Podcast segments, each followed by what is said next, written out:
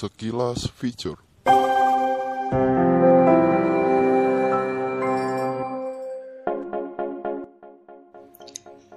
Maraknya bersepeda di masa new normal, penjual mengaku meraup banyak keuntungan. Di tengah pandemi COVID-19, tren bersepeda kini mulai kembali digemari dan tengah menjadi gaya hidup sehat masyarakat.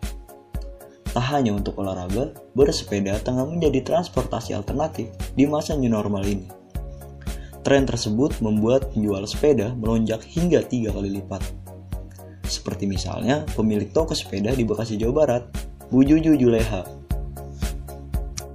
Uh, berpengaruhnya tentu enggak, yang pasti lebih banyak keuntungannya lah gitu aja.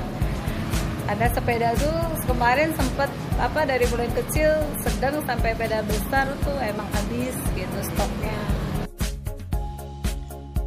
Pemilik toko mengaku pembeli mulai berdatangan setelah masa new normal mulai diberlakukan di sejumlah daerah di Indonesia, termasuk di Bekasi, Jawa Barat.